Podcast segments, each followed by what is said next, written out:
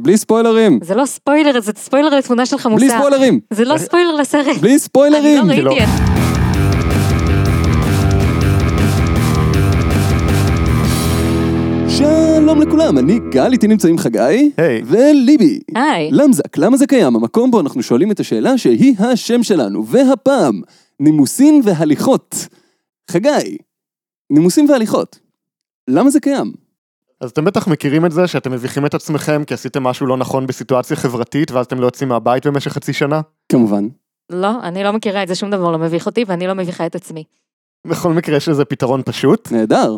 וזה להסתובב בחנויות ספרים יד שנייה ולחפש ספרים מוזרים עד שאתה במקרה נתקל באותו שבוע בשני ספרים שונים שעוסקים בנימוסים והליכות.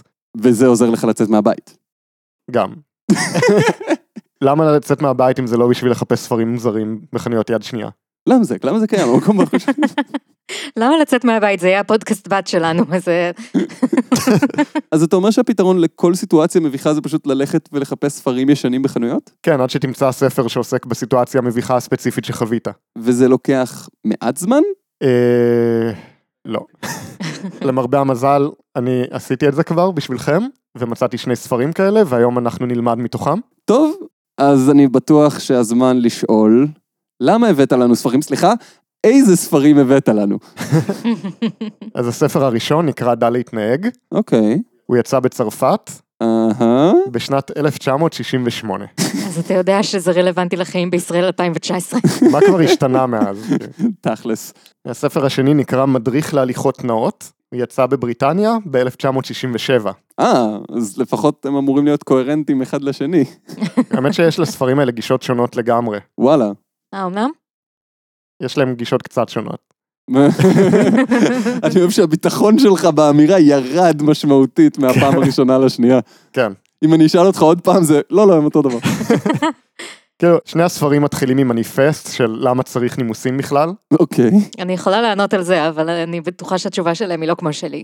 אז הגרסה המקוצרת היא שהספר הצרפתי אומר שחייבים שיהיה איזשהו קוד התנהגות בשביל שהחברה תתפקד, נשמע נכון. ושיש הידרדרות בתקופה המודרנית, וזה בעצם מדריך עשה ואל תעשה כדי לעזור לחברה להיות מנומסת. וואו, הגברת הזאת היא לא יודעת מה מחכה לה. כן, קוראים לה מדאם דמקור, או דאמקור, אני לא יודע איך לבטא את זה. טעם קור. לא מהמקררים אני מניח. בכל מקרה, המדאם הזאת היא לא יודעת מה מצפה לה ב-2019.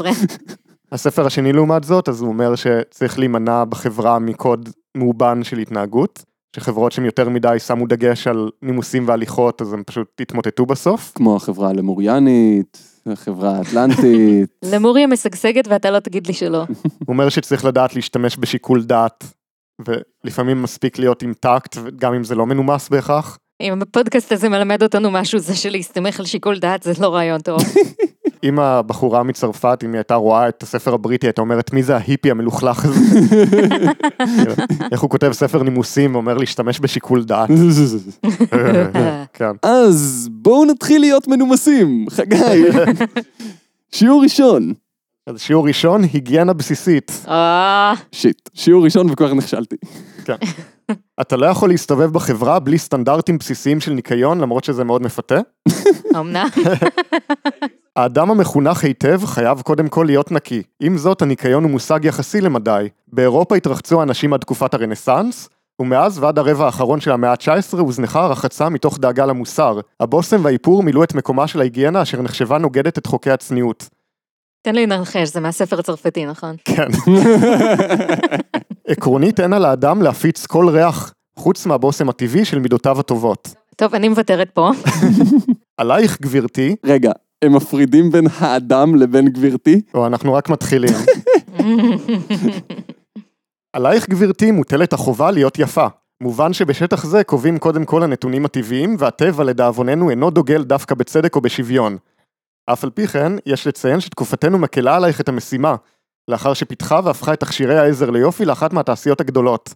אה, ליבי, יש לך בעיה עם זה? לא. אוקיי. לכל אישה זכות לעשות את כל אשר ביכולתה להיראות יותר יפה, אבל יש להימנע מכל ניסיון של התבלטות. בסדר גמור, מקובל עליי, הכל מעולה. תמשיך. כל התחבולות והאמצעים המלאכותיים כשרים על מנת לעזור לטבע למצות את הטוב ביותר שאליו יכולה האישה להגיע. וזה ספר שנכתב על ידי אישה. כן, שניהם. אוקיי, אני יודעת מה לעשות. אהה. אני אזכור דוגמנית שתסתובב בעולם, תגיד אני ליבי, ואני אשחק במחשב בבית. כאילו כתוב כל האמצעים המלאכותיים כשרים, אז כן. טכנית זה עובד. אוקיי, אז שאני אבין. אם אתה גבר, תתקלח מדי פעם ויהיה סבבה. אם את אישה, תשימי עלייך את כל הקוסמטיקה בעולם, יא מכוערת. אבל בלי להיות יותר מדי בולטת. כן, אסור לך להתבלט, אבל מותר לך להשתמש בכל האמצעים המלאכותיים כדי לבלוט, אבל לא בצורה בולטת. כדי לא לבלוט. כן. אז כן, בינתיים זה די ברור, אבל עכשיו אנחנו עולים דרגת קושי, ואנחנו מגיעים לחיי הזוגיות והמשפחה. רגע, אה, אם האבטר שלי מצאה זוגיות ומשפחה, אז זה נחשב שזה אני בזוגיות ומשפחה? כן, רק שאת לא מקבלת ממנו משכורת. אמ. אולי זה לא היה תוכנית מושלמת כמו שחשבתי. גברתי, אל תטיילי בבית בתחתונית. סליחה, אבל בשביל כמה שאני משלמת לה, היא תטייל בבית במה שאני אומרת. שימי עליי חלוק בית או שמלת בית. אדוני, כשאתה בבית אינך נידון לצווארון וקשה. הרשות בידך לבחור בין עפודה ומעיל בית. כמו כן, יכול אתה להמיר את העניבה בצעיף. יופי. וואו. מה, זה ממש casual, כאילו, אם כן. אתה... אני לא יודע מה איתך, אני עם שלוש עניבות רק בשביל להיות בטוח. זה מצחיק כי זה נכון. הם לא יודעים, זה אודיו. אבל רק שתדעו, לעולם אסור לנו לפרוק מעל עצמנו בבית את עול המשמעת העצמית. זה כל כך נכתב לפני נטפליקס. על האישה לקום ולהכין ארוחת בוקר לבעלה בטרם יצא לעבודתו. אין זה מן הנימוס למלא חובה זאת בחלוק מרופט ובנעלי בית בלוט, כשהשערות נתונות בגלילים והשפתיים אינן צבועות. חייב אדם להודות לאשתו על הארוחה וחלילה לא לעיין בעיתון אם היא יושבת לשולחן מולו. אוקיי, אז האישה צריכה לקום בבוקר מוקדם, להתלבש יפה, להכין ארוחת בוקר, ובעלה צריך להגיד תודה ולהתייחס לזה שהיא קיימת. ולא לקרוא עיתון. כן. צודק, שכחתי את העיתון. כן. אני עדיין לא מוצאת בעיה עם זה. למעשה יש חלק שלם בספר של דרכים שבהם נשים יכולות לעצבן את הגבר שלהם. והם ממליצים על הדבר הזה? הם לא ממליצים על הדבר כאילו, תלוי הזה? אם אתה רוצה להטריל, אז אה, טיפים טובים. או, אני רוצה לדעת איך לעצבן את הגבר שלי. אישה מקוממת כנגדה את בעלה אם היא מרבה לנדנד לו, או נוהגת בו כאילו היה ילד קטן, מטומטם, פרא אדם ועריץ. אתה יכול להוריד זבל, אתה יכול להוריד זבל, אתה יכול להוריד זבל, אתה יכול להוריד זבל. הוא חש טינה עמוקה כלפי אישה שאינה טורחת לשוות לעצמה מראה נאה ומושך בהיותה בבית, ומתירה לעצמה להתהלך בנעלי בית בלים וגרביים עם רכבות, וחותמה מבהיק ושפתיה אינן צבועות, ושערה אסוף בגלילים. זה הכל אותו משפט. אני לא יכול לתאר לעצמי למה בן אדם שחש טינה עמוקה על דברים כאלה יכול להיקרא בן אדם ילדותי, או עריץ. או פרא אדם. או ילד קטן. או מטומטם. ואלה כל הסוגים של גברים שיש. האישה עשויה לבחור בבעל בשל כספו, אופיו או מעמדו החברתי. אחד הדברים האלו הוא לא כמו השניים האחרים. הבעלים נושאים אישה בשל מראיה. וזהו. הדבר ידוע לכל הנשים והם... וואו, זה באמת וזהו. כן. הדבר ידוע לכל הנשים והם עושות ככל יכולתן כדי לצודד את הגברים. לצודד ולצוד זה רק הבדל של אות אחת. אני תוהה אם זה טעות הקלדה. אה, ליבי, אהה, אם אין בפיך אלא דברי ביקורת, מוטב שלא תאמרי מהומה. טוב ביי. מגרעת השתקנות תיסלח בהיותה תופעה נדירה כל כך, ממילא רוב הנשים מדברות מעל המידה. אני חוזרת ואומרת שאם אתה לא רוצה לעשות איתי פודקאסט אז תגיד. איך מכבים את המיקרופון של ליבי? יש פה כפתור, לא? אני אסלח לך על מגרעת השתקנות. אוקיי. אני לא מדברת. זה פודקאסט. את לא יכולה לא לדבר. שלום לכולם, אני גל, איתי נמצאים חגי, וזהו. טוב, אני סולח לך. בעל האישה אינו חפץ לא במשרתת ולא בצעצוע כראיה בחיים. לא? לא. כאילו אולי חלק כן. רוצה הוא שביתו ינוהל כהלכה בלי שרעייתו תהפך לשפחה. למרבה הצער ישנן נשים העושות מלאכתן רמייה בניהול משק הבית. אם יעלה בידן להעמיד את הגבר ליד קערת המטבח פעם אחת, הרי הוא אבוד. כי על כן ינצלו את טבעו הנוח ללא רחם. אוקיי, הבנו. את צריכה לעשות הכל, בעלך פשוט יושב שם. דיל. אל תדאג, יש גם חלק של הנחיות לבעלים. כתוב שם הנחיות לבעלים. כן. בעלים זה של כלב, בעל זה של אישה. בעל ברבים. אתה יודע, לאישה שיש לה כמה בעלים. זאת אישה ברת מזל שיט דיברתי. יס! אהה, תפסנו אותך. אה, פוליגמיה תמיד תופס אותה. הנשים האלה עם הדיבור מעל הממוצע שלהם. טוב, מאה עכשיו. אוקיי. אין מראה דוחה יותר מאשר פניו של גבר שהת... נכון. שיט. אין מראה דוחה יותר מאשר פניו של גבר שהתגלח לאחרונה לפני 24 שעות. מה לגבי גבר שהתגלח לפני 48 שעות? וואו, ספייסי.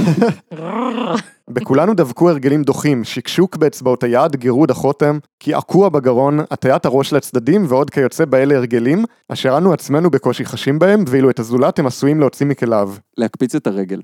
זה כל מה שיש לי לומר. אני עושה את זה ברגע זה, ורק אחרי שאמרתי את זה קלטתי. אתה לפחות אתה לא מטה את הראש לצדדים, או משקשק באצבעות היד, מה זה בכלל אומר? אני לא יודע. אה, ליבי, את ממש גרועה בלא לדבר. רגע, הנה אני משקשק עכשיו באצבעות היד. אתם שומעים את זה? ליבי ממש יוצאת מכליה עכשיו. האמת שכן. הימנעו ממעשיות גסות וניבול פה. בעלים רבים חוזרים באוזני נשותיהם על מעשיות מסוג ידוע, הנשמעות בחברת גברים, ובדרך כלל הם מתאכזבים מהיעדר תגובה של התפעלות. חוש ההומור של האישה שונה מזה של הגבר, ולעיתים רחוקות מאוד יש בו מן הגסות. אתם באמת לא מכירים את ליבי. מימיי לא פגשתי מספר סיפורי אגבים שחש קורת רוח כאשר אשתו נטלה על עצמה תפקיד דומה. אמ, אגבים. זה כמו ענבים. רק עם מגבת. חדש, אגבים, ענבים עם מגבת. כמה פעמים שמעת את ילדך אומר, אמא, הענב הזה רטוב. חדש, אגבים, ענבים עם מגבת. לא עוד ענבים רטובים. לא עוד טיפות מים נוזלות מהאשכול אל הרצפה ומשאירות כתמים עגולים אפורים כאלה שהיו נעלמים אם היית שוטף רצפה מדי פעם, אבל לא. אגבים, ענבים עם מגבת, כי ענב רטוב הוא ענב עצוב. אז באופן כללי תשתקי, אבל תשתקי במיוחד כאשר את רוצה לספר סיפורי אגבים. כן, עכשיו אנחנו עוברים לענייני כסף. או, כסף. עלבון הוא לראות את הראיה כאישה מוחזקת. היא זכאית שתהיה לה הכנסה או הקצבה משלה ללא חקירה או דרישה וללא ערעור. פשש, הפרוגרסיביות. אולם, על האישה לזכור כי הקצבה לכלכלת הבית שייכת לבעל, וזכותו לתבוע החזרת כל סכום אשר האישה חוסכת מתוכו, במרכאות, אני מניח שהם התכוונו להגיד גונבת, או משתמשת בה לדברים שהם לא אוכל, או לא יודע מה. פשוט תקחי את העודף בנעליים, מה זאת אומרת? את לא צריכה לחסוך. ועכשיו החלק האהוב עליי, ההתעלסות באהבים. זה החלק האהוב גם עליי. אה, אה, בספר. כן. אני אישית כזה, אה. אה, no shaming? על האישה לזכור כי עובדת ההתמסרות אינה מחייבת אותה בהכרח לזרות לרוח כל זכר של צניעות. בעקבות משכב האהבה בו אין צורך שיהיו הסתייגויות או מעצורים או הגבלות, על האישה לשים על עצמה מעטה של חמקמקות. אה, אז את פשוט לוקחת לובריקנט, נגיד חמש, שבע ליטר, ומורחת את כולך. ואז את חמקמקה נורא. וואו, יש מעטה של חמקמקות. כמו כן, אין לי מושג כמה עולה 7 ליטר של לובריקנט. אני יכולה להגיד לך, אבל זה לא, זה לא מה שעשיתי עם 7 ליטר של לובריקנט. את חוסכת את זה מתוך ההקצבה השבועית שלך. אבל אסור שהאף יהיה מבריק. כן. שיט, שוב אני מדברת. אני ממש לא חמקמקה בפרק הזה. לעולם אל על האישה להוכיח גבר על כי נטל בזרוע את אשר נתנה לו במלוא רצונה. אמן? מה? אני לא הבנתי את המשפט הזה, הוא יכול ללכת לכל מיני כיוונים. זה לחלוטין נשמע כמו משהו מהאגדה. כן. לעולם עלה לאישה להוכיח גבר על כי נטל בזרועה את אשר נתנה לו במלוא רצונה ונכונותה. אמן. אני חושבת שיכול להיות שהסעיף הזה הוא לא טוב. וואו. רוב הגברים אוהבים לשוחח אודות משכב האהבה, והאישה הנבונה תתייחס אל הנושא רק במונחים מחמיאים וכדורי אהבה. חדורי אהבה. עם זאת, הגבר רגיש מאוד על דבר כוחו וגברותו כמאהב, וראוי שכל אישה תזכור זאת, ליבי.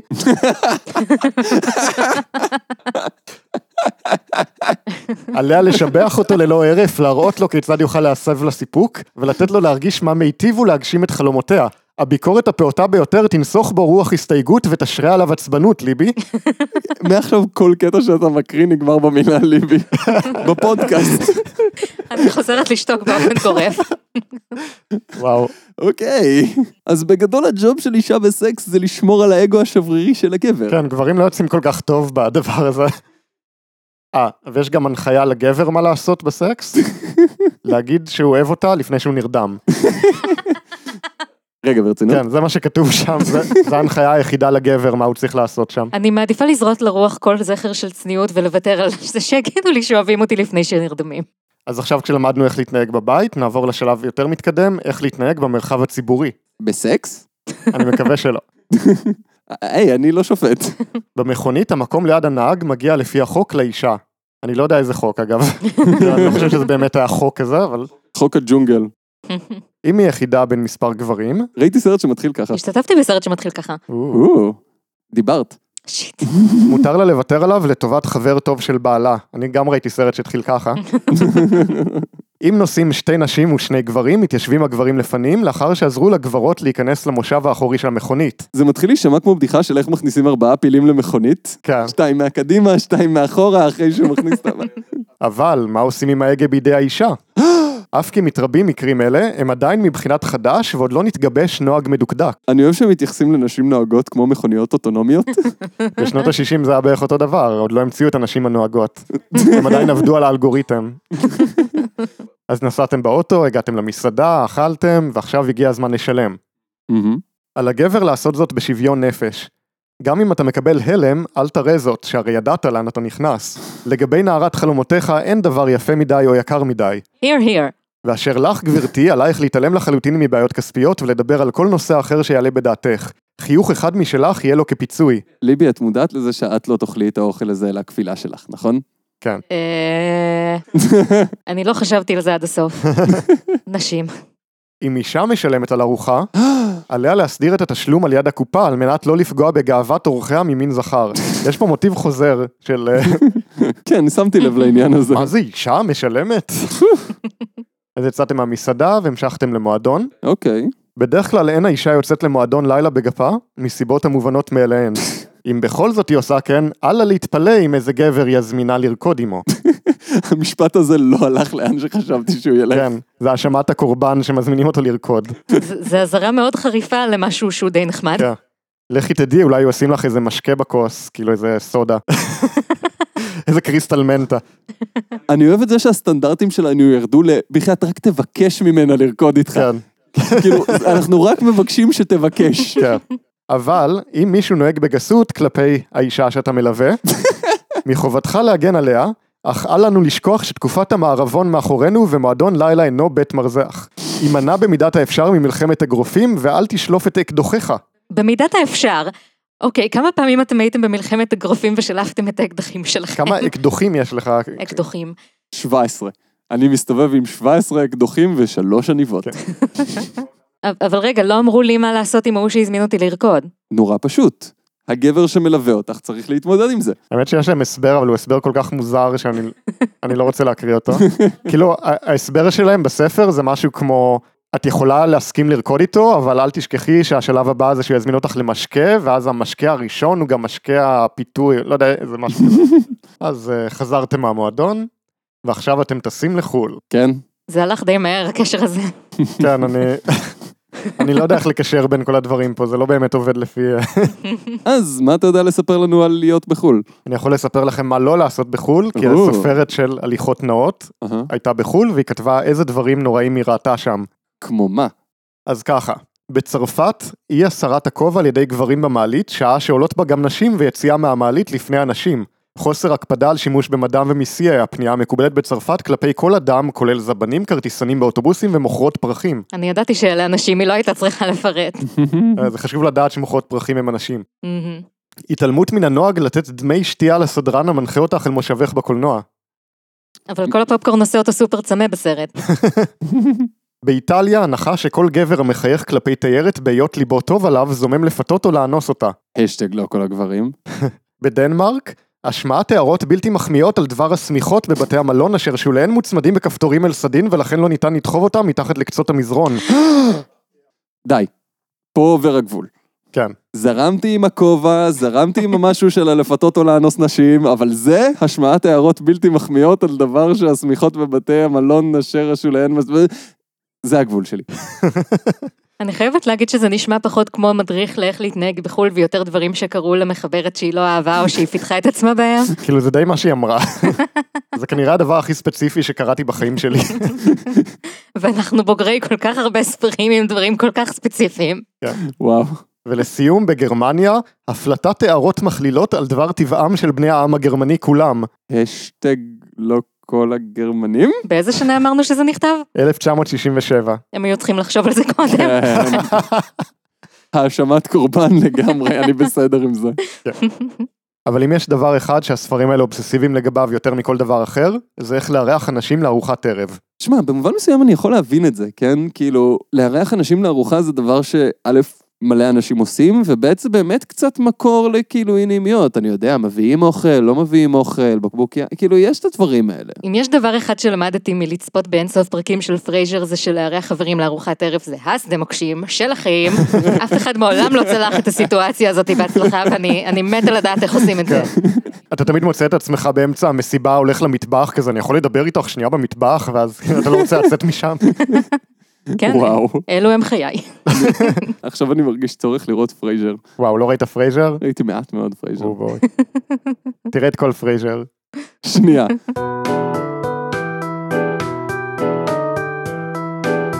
חזרנו. גל צפה בכל פרייזר. אז לארח אנשים לארוחה, זה באמת נראה כמו סיפור. כן. למזלנו לספר הליכות נאות יש מדריך מפורט מה לעשות בכל שלב של ארוחת הערב, אהה. אפילו בתרחיש הלא סביר שאין לך משרתים בבית. אין לך משרתים בבית ואתה חושב שאתה ראוי לארח אנשים לארוחת ערב. כן, אני יודע לאן החברה שלנו הגיעה. על המשרת לקבל את פני האורחים, ללוות אותם לחדר האוכל ולהכריז את השם שלהם, מרו גברת צפוני. לעומת זאת, אם אין לך משרתים, אתה יכול לברך את המוזמנים לשלום בעצמך. מה, אנחנו חיות? מה, אתה איכר? שאתה אומר את השמות של האורחים שלך בעצמך כשהם נכנסים בדלת? לי כבר יש פתרון built-in לזה דרך אגב. מה? האבטר שלי תהיה המארחת ואני אהיה המשרתת, אז אני סוף סוף אזכה לראות את כל החברים שלי במציאות. ליבי לאט לאט בונה לעצמה תרחיש שבו היא פשוט עובדת אצל מישהי שנראית טוב. למעשה איך אנחנו יודעים שזאת ליבי שיושבת איתנו עכשיו? היא לא נראית טוב. אבל, אה, אבל כאילו מה, פשוט אם אין לי משרת, אז, אז אם לא היו אומרים לי להציג את האורחים בעצמי, פשוט הם היו באים ואז יושבים שם ומחכים שיציגו אותם, ואף אחד לא היה חושב אני אציג את עצמי. הם פשוט אנשים כל כך חסרי אונים. אני רוצה אפליקציה לזה. אדון הוא גברת צפוני. דן כנר חייב לעשות את הקריינות של כולם. כן. אחרי שהאורחים מגיעים, צריך להציג אותם אחד בפני השני, אבל כאן יש שאלה קריטית, באיזה סדר אתה עושה את זה? מה זאת אומרת? בו זמנית, שים לב. שתיים, שלוש, חגי. אה, ליבי. בבקשה, הנה, הסתדרנו. אז אה, אתה חפק ואתה חפק חפק, כן. כי זה מה שאני שמעתי. וואו, אתה לא יכול לעשות את זה ככה, כולם יכעסו עליך מאוד. אתה תאבד את ההזמנה שלך למועדון האקסקלוסיבי. שהוא הבית שלי? כן. אה. בכל מקרה, אז בספר דע להתנהג יש טבלה מסודרת שהיא אומרת בדיוק איך אתה צריך לעשות את זה ובאיזה סדר. זה אקסל שמשנים עמודות וזה משנה עמודות אחרות. עכשיו תקשיבו לי טוב, כי אני הולך להגיד את זה רק פעם אחת. אוקיי, תודה. גבר מציג את עצמו לפני אישה, למעט אישה צעירה שמקבלת עדיפות על גבר מבוגר בעל מעמד רם, או איש דת, או הבוס שלה. גבר צעיר מציג את עצמו לפני גבר מבוגר, ולתנין אסור להיות ביחד עם העז, זה, זה די זה. והכבש צריך להיות בסירה לבד עם הבן אדם. אז זה, זה יותר כמו אה, אבן יער מספריים, רק עוד יותר מסובך. גברים בני אותו גיל מציגים את עצמם לפי סדר החשיבות שלהם, אבל אנשים עם דרגה דומה של חשיבות מציגים את עצמם לפני בעל התואר הגבוה יותר בלגיון הכבוד. יש לי גיון כבוד? או-הו, כן. ברור שאתה לא יודע את זה, תראה את עצמך, תראה איך אתה נראה, תראה איך אתה מתנהג. אני טועה אם הדרגות כבוד זה לפי הדירוג שלך באפליקציה של המוניות. שכזה אתה תותח הכביש. זה מצחיק, כי עכשיו קיבלתי דרגת קיסר. יופי. במקרה, הדרגות של לגיון הכבוד הולכות ככה. קרדינל, בישוף, ארכי בישוף, שר, אומנים, נסיכים ושגרירים. אוקיי, ואם אני לא שגרירה? נשים מקבלות את דרגת החשיבות של הבעל שלהן, לא משנה מה הן עושות בחיים. יופי, אני לא צריכה לעשות כלום. ואם היא לא נשואה? אז מי מזמין אותה לאוכל? סליחה. היא לא יכולה לארח לבד, מה אתה משוגע? מה אם מישהו יזמין אותה לרקוד? את הצגת האורחים יש לעשות בצורה נאה ובקול רם. אין למלמול בלתי מובן הצדקה, אלא במקרה המיוחד שבו רוצים להציג מישהו ולאפשר בו בזמן לאותו אדם לשמור על אלמוניות דיפלומטית מסוימת. קבלו את חבר קרוב שלי, הדוקה זו... זאת לפעמים הדרך היחידה לפתור את הבעיה. אפשר גם לא להזמין את החבר המוזר שלך שרוצה לשמור על אנונימיות דיפלומטית מסוימת. כן. הוא הולך לבלות כמה שעות עם אנשים בחדר ולאכול איתם, והוא מצפה שלא ידעו מה השם שלו. פשוט צריך תמיד שיהיה לו אוכל בפה. כל פעם שמישהו ישאל אותו מה השם שלו, הוא פשוט ידחוף מלא פירה לפה וכל... אחרי שהצגנו את כולם, השלב הבא זה למקם אותם בשולחן. עכשיו אתם בטח טועים איך עושים את זה. אמ, שבו? אוכל? אני לא יודעת אם זה כזה פשוט לאור זה שהיה לנו פסקה שלמה על איך לשבת באוטו. אה, יש להם תרשים, אהה. ובתרשים זה מראה לך איך למקם אנשים לפי כל מיני קומבינציות של דרגות, והאם זה נשים או גברים. אני יכול להבין את הקטע של בן אדם מעדיף לשבת ליד בן זוג שלו, או אם יש הורה שישב ליד הילד, זה אני עוד איכשהו יכול להבין. אבל תרשים? הענקת מקומות הכבוד ליד השולחן כפופה לעקרונות הבאים. ראש ממשלה בהיעדר... רגע, אתה כבר צוחק, אוקיי. ראש ממשלה בהיעדר נשיא, ניסה דרגת עדיפות דומה לזו של נשיא, אבל אין זה מחייב את אדון הבית לוותר לו על מקומו. אחר כך בן משפחת מלוכה, אחר כך איש דת בדרג גבוה, אחר כך חבר האקדמיה שיש לו זכות קדימה לגבי נסיך, לעומת זאת אין לאשת חבר האקדמיה זכות קדימה לגבי נסיכה. אחר כך אורח זר מחוץ לארץ, אחר כך כל האחרים בהתאם למעמדם וגילם. אז כל האנשים שאני אי פעם אחשוב על להזמין אליי הביתה הם באחר. כן. כדי להתאמן אפשר לדמיין צירופים שונים של אורחים ולנסות לפתור את הבעיות שעלולות להתעורר. כך תתכוננו לפסיכומטרי. הזמנת אורח מארץ זרה, נסיך, איש דת ושר. תכנני את סדר ישיבתם וכן את מקום נשותיהם. את התרגילים יש להגיש על דף A4, כן. לכתוב בעט שחור או כחול. ועוד דוגמה, הזמנת מרשל של צרפת. אל תשכחי שלאשתו דרגת חשיבות זהה לשלו, את שגרירה של בריטניה הגדולה, את מעבידך ועוד. ועוד.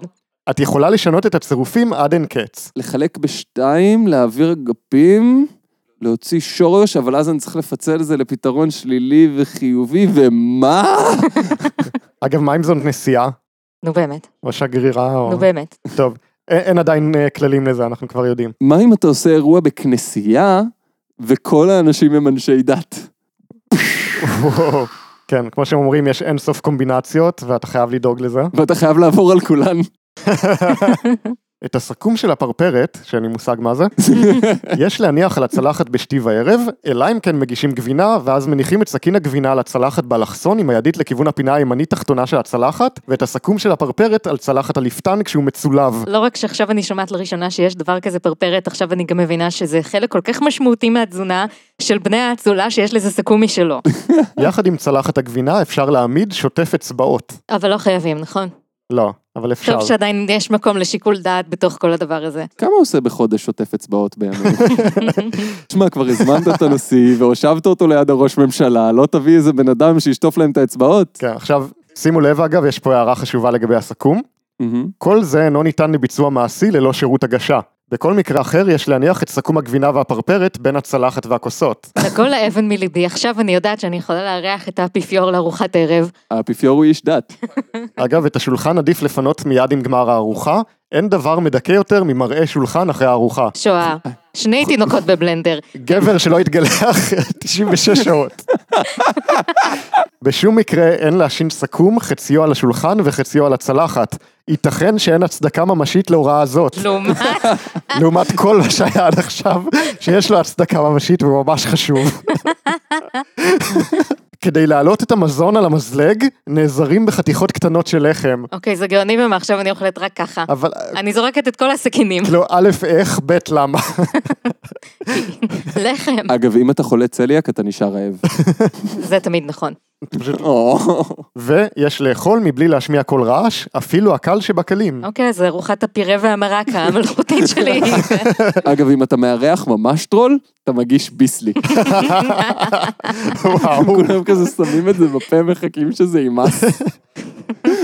שיחה בזמן הארוחה, אם יש ספק בנוגע לתגובותיהם של הלוקחים חלק בשיחה, יש להימנע מהנושאים הבאים. פוליטיקה או דת, בוא תזמין את האפיפיור וראש הממשלה לארוחת ערב, ואז אל תדבר על פוליטיקה או דת. על מה אתה אמור לדבר איתם ערב שלם? אז אה, שמעת פודקאסטים טובים בזמן האחרון? אם אתם יושבים לארוחת ערב עם האפיפיור, אנא המליצו לו על אמזק. כן. אני רוצה מאזין מהוותיקן. שלא יודע עברית. כן. חוץ מזה, גזענות, התקפות על המוסר המסורתי, שיחות בטלות על נושאים גסים אפילו כשהם מצחיקים. אז לא להזמין ניאו-נאצים. לא. אפילו אם הם ראש הממשלה או האפיפיור? במיוחד אם הם ראש הממשלה והאפיפיור. והאפיפיור. וואו. וואו, איך ראש הממשלה נהיה גם האפיפיור. וניאו-נאצי. זו הדרגה הכי גבוהה בלגיון הכבוד.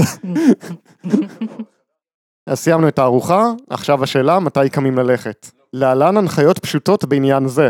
אם הוזמנת לקפה ב-11 בבוקר, עליך ללכת ב-12. המוזמן לארוחת צהריים בשעה 1, חייב לעזוב בשעה 2 וחצי. אם מוזמנים למשקה בשעה 6 בערב, עוזבים ב-7 וחצי.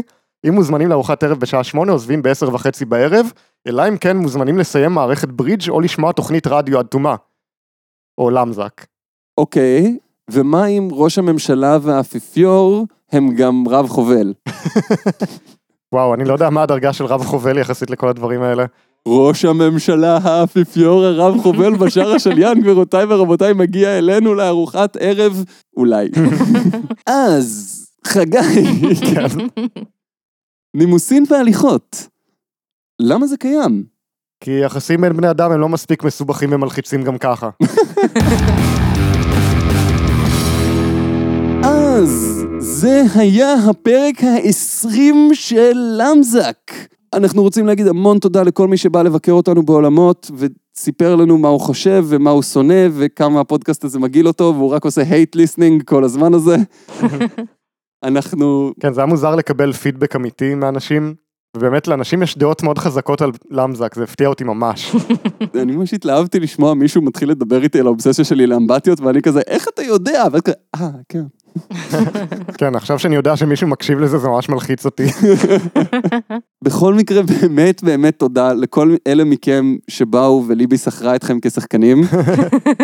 אם אתם רוצים להגיד לנו מה אהבתם, מה שנאתם, כמה ליבי מעצבנת אתכם ואתם קיוויתם שהיא באמת לא תדבר כל הפרק, פנו אלינו, וכמובן, כרגיל, תשלחו את הפודקאסט לאנשים, אין לנו דרך אחרת להפיץ אותו. חוץ מכם, ואולי, כאילו, לא יודע, שלט על מטוס שיעשה סיבובים, אבל אני לא יודע אם זה הקהל שמקשיב לפודקאסטים, אז כאילו...